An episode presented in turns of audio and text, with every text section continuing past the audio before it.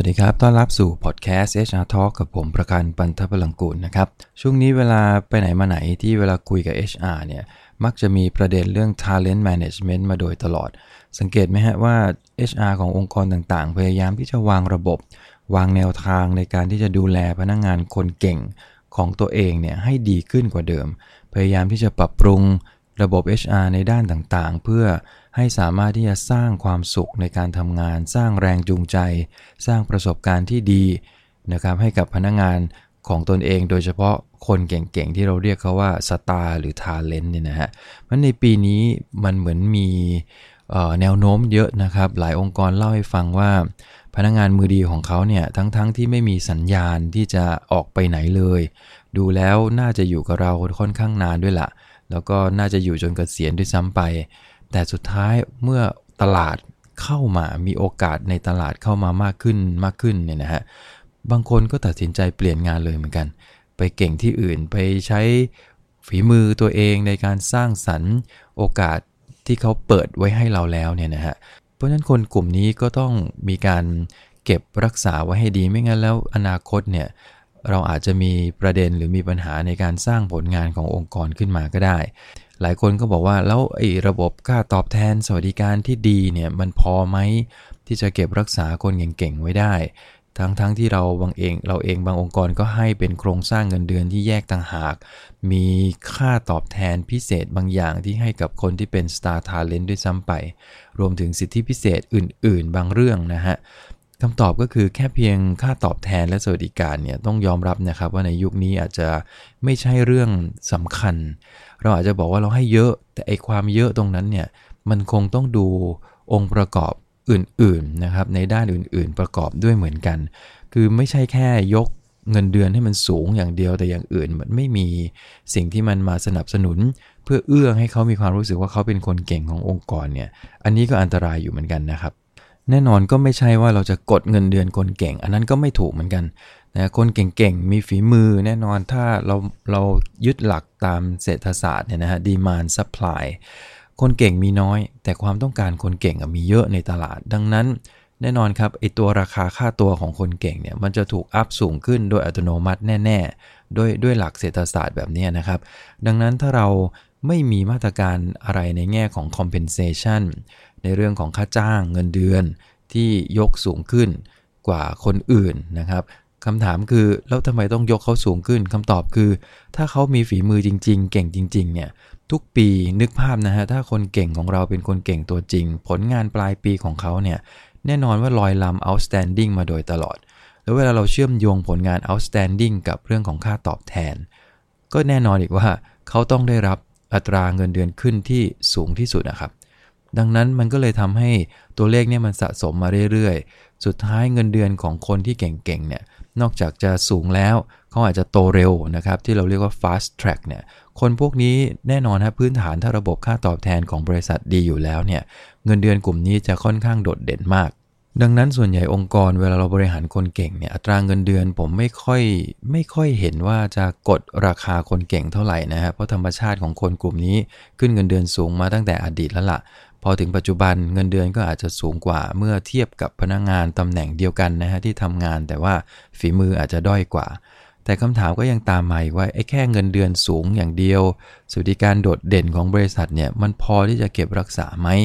คำตอบก็คือในยุคนี้อาจจะไม่พอแล้วนะครับอ้างอิงจากบทความล่าสุดเดือนมีนาคม 65 นี่เลยนะครับ ของนิตยสาร Harvard Business Review เนี่ยเขาเขียนบทความไว้อันหนึ่งชื่อว่า The Real Secret to Retain Talent นะอันนี้ชัดเจนเลยว่าเขาในบทความนี้นะครับ ผู้เขียนเขาวิจัยเลยว่า compensation and benefit มันเป็น default แล้วครับ มันคือต้องให้โดยปริยายแล้วว่าคนเก่งเนี่ย ค่าจ้างเงินเดือนมันต้องสูงมากอยู่ละ ถ้าค่าจ้างเงินเดือนไม่สูงมากพอไม่ต้องคุยถึงเรื่องอื่นเลยนะอันนี้คือในยุคนี้นะครับ ยุคนี้ที่เป็นยุคที่แข่งขันเรื่อง talent สูงๆเนี่ยคนที่เป็น talent จริง ๆ เราต้องจ่ายให้สมกับการที่เขาเป็น talent สมกับการที่เขาเป็น talent จะจ่ายเท่าไหร่อันนี้ แล้วแต่วิชาชีพของเราแล้วแต่ตัวพนักงานเองว่าเก่งมากเก่งน้อยแค่ไหนส่วนหนึ่งด้วยเหมือนกัน อยู่ที่ผลงานเขาด้วยนะครับ แต่อย่างไรก็ดี ถ้าเรายืนยันว่าคนนี้คือ talent ระบบค่าตอบแทนจะถูกดันสูงขึ้นละหลังจากนั้นค่าตอบแทนที่สูงมันไม่ใช่ประเด็นสำคัญละนะเพราะพนักงานเขาจะรู้อยู่แล้วว่าเขาเป็น talent ดังนั้นค่าตอบแทนมาลอยลำอยู่แล้วละเมื่อเทียบกับคนอื่น แต่มันก็ต้องมีองค์ประกอบอื่น ที่เข้ามาเก็บรักษาจูงใจเพื่อให้เขารู้สึก happy อยากทำงานที่นี่ต่อ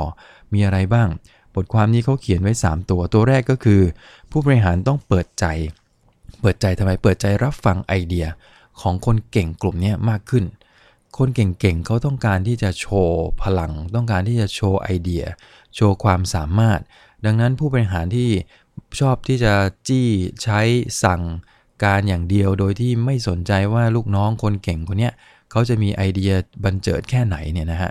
ถ้ามีลักษณะการทำงานเป็นแบบเนี้ย คนเก่งก็ไม่อยากจะอยู่ที่นี่นะครับ คนเก่งเขาต้องการที่จะฉายแสงเขาต้องการที่จะโชว์ให้ผู้บริหารอยู่แล้วโดยธรรมชาติว่าเขาเก่งดังนั้นเขามีความคิดดีๆนะเขามี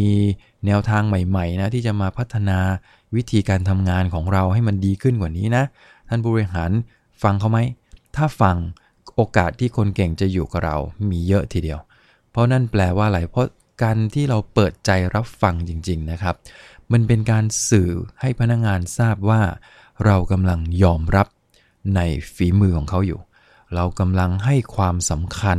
กับตัวเขาในฐานะที่จะมาผลักดันความสำเร็จให้กับองค์กรจริงไหมครับ ถ้าท่านผู้ฟังเป็นคนเก่ง แล้วผู้บริหาร treat ท่านแบบเนี้ยท่าน happy ไหมอะผมว่า พื้นฐานเนี่ยหน้าบานเลยนะครับ ถ้าเราเสนออะไรไปเป็นไอเดียที่ดี แล้วผู้บริหารก็ขับเคลื่อนผลักดันไอเดียที่ดี แม้ว่าบางไอเดียอาจจะยังเรียกว่าไม่ครบถ้วนสมบูรณ์แบบมากนัก แต่เขาก็ยอมเปิดใจรับฟัง แล้วก็เติมแต่งไอเดียของเราให้มันสมบูรณ์ยิ่งขึ้นเนี่ยผมว่าตรงนี้มันเป็นเครดิตสำคัญที่จะทำให้คนเก่งรู้สึกว่าเขาอยู่ที่นี่แล้วเขาทำงานแล้วมันท้าทาย มันมีความสุขดี ก็ไม่อยากไปไหน อันนี้คือตัวแรกสุดเลยนะครับ ผู้บริหารต้อง เปิดใจรับฟังไอเดียของพนักงานเก่งๆ พวกนี้มากขึ้น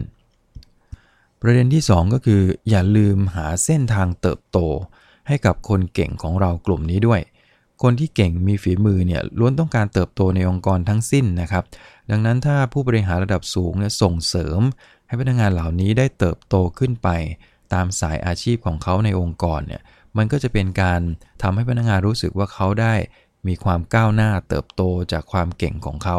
พลังแรงจูงใจมันจะมาเต็มนะครับ ผิดกับบางองค์กรเนี่ยผู้บริหารบางส่วนต้องยอมรับว่ามีจริง ๆนะครับ คือกักไว้อะฮะรู้ว่าพนักงานคนนี้เก่งมาก แล้วเป็นตัวหลักของเราในการที่จะสร้างผลงานให้กับฝ่ายเราเนี่ยผู้บริหารบางส่วนไม่ปล่อยคนนี้ไปไหนเลยนะฮะแล้วก็กักไว้อยู่ตรงนี้แหละ คุณอยู่ตรงนี้ดีที่สุดละ แล้วก็ไม่ได้โตไปไหนทำงานแบบเดิม ทุกวันทุกวันทุกวันโอเค แต่เก่งมีความรับผิดชอบสูง ผู้บริหารก็บอกว่าคุณอยู่ตรงนี้แหละดีละตรงนี้ทำให้คุณได้สามารถแสดงความสามารถได้อย่างเต็มที่ จริง ๆ ลึกๆ แล้วผู้บริหารคือยื้อไว้นั่นแหละนะฮะเพราะต้องการที่จะปกป้องผลงานของฝ่ายงานเราเพื่อไม่ให้มันมีผลงานที่มันตกหรือว่าร่วงหล่นลงไปกว่าเดิม ก็เลยต้องพยายามเก็บคนนี้เอาไว้ ทั้งๆที่รู้ทั้งรู้นะครับ เก็บเอาไว้เนี่ยมันไม่ได้ทำให้พนักงาน คนนี้ก้าวหน้ามากขึ้น สุดท้ายคนนี้ถ้าพนักงานคนนี้เก่งจริง ๆ แล้วเขารู้ว่าไม่ได้ไปไหนต่อเนี่ยนะฮะเขาก็ไม่อยากทำงานที่นี่อยู่ดี ดังนั้นถ้าฝ่ายงานของท่านมี star talent ตัวจริง แล้วเขาเป็นคนเก่งที่จะผลักดันให้องค์กรก้าวหน้าจริง ๆ นะครับ อย่าไปกักเขาไว้นะฮะส่งเสริมให้เขาเติบโต ส่งเสริมให้เขาเติบใหญ่ขึ้นไปจะดีกว่า อันนี้มันจะทำให้ความเก่งของเขาฉายแสงแล้วก็ เรียกว่าพัฒนาต่อเนื่องเก่งยิ่งยิ่งขึ้นไปอีกนะฮะประเด็นที่ 3 ก็คือต้องอย่าลืมหยุดชื่นชมเขา อย่าหยุดชื่นชมเด็ดขาดนะครับ แม้ว่าเราจะบอกว่าคนเก่งไม่ต้องไปชมก็แล้วชมไปชมมาเขาก็เก่งอยู่ดี แต่หารู้ไหมว่าตามหลักความรู้สึกของมนุษย์เราทุกคนเนี่ยมนุษย์เราต้องการ recognition โดยธรรมชาติ ต้องการเป็นที่ยอมรับของคนอื่น ต้องการได้รับความชื่นชมจากคนอื่น โดยเฉพาะคนที่เป็นนาย ของเราหรือคนที่อยู่ใกล้ชิดเราเนี่ย เรายิ่งอยากจะได้รับสิ่งเหล่านั้นจากคนกลุ่มนี้มาก ดังนั้นเวลาพนักงงานคนเก่งๆทำงานกับหัวหน้า แน่นอนธรรมชาติของเขาเขาต้องการที่จะให้หัวหน้ายอมรับ เขาต้องการที่จะให้หัวหน้าของเขา เห็นเขาว่าเขาเป็นกำลังหลักเป็นกำลังสำคัญ ได้รับ recognition จากนายนะครับดังนั้นการจะให้ recognition การชื่นชม การบอกเขาว่าเขาเป็นคนเก่งเนี่ย ผมว่าทำไปเถอะฮะ งานวิจัยชิ้นนี้จาก Harvard เนี่ยเขาทำมาแล้วค่อนข้างชัดว่า อย่าหยุดชื่นชมคนเก่ง คือเมื่อไหร่เขาทำงานดี ก็ให้มีวิธีการในการชื่นชม อาจจะเป็นกล่าวชมด้วยวาจา หรืออาจจะมีของขวัญเล็ก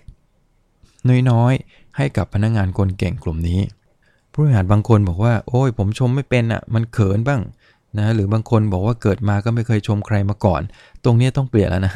ในยุคนี้ถ้าเราจะเก็บรักษาคนเก่งแล้วท่านตระหนักแล้วนะว่าคนคนนี้ทำให้องค์กรก้าวหน้าเติบโตได้เนี่ยนะครับ ท่านเองนั่นแหละฮะที่จะต้องเปลี่ยนพฤติกรรมวิธีการบริหารจัดการของตัวเอง สร้าง leadership ตัวเองให้มากขึ้น เพิ่มเรื่องของการชื่นชมพนักงาน ไม่ต้องไปเขินหรอกครับ บางทีเราก็เอาสไตล์ของเรานี่แหละ ชื่นชมไปไม่ต้องใช้คำพูดที่มันเป็นดราม่าหรือเป็นบทละครให้มันมากนักนะครับ ก็คือเดินไปตบบ่าตบไหลนะหรือว่าพูดคุยกับเขาด้วยความเป็นกันเอง แค่นั้นก็เขารู้สึกแล้วนะฮะว่านายกำลังมองเขาว่าเขาเป็นคนสำคัญ ดังนั้น 3 ประเด็นนี้คงต้องบวกขึ้นไปนอกจากตัว compensation ที่ดีนะครับ อย่าลืมเปิดใจรับฟังไอเดียของเขา อย่าลืมวางเส้นทางเติบโตก้าวหน้าให้กับคนเก่ง อย่าลืมที่จะชื่นชมเขาอย่างสม่ำเสมอ ถ้าเราทำได้ 3 อย่างนี้เพิ่มเติม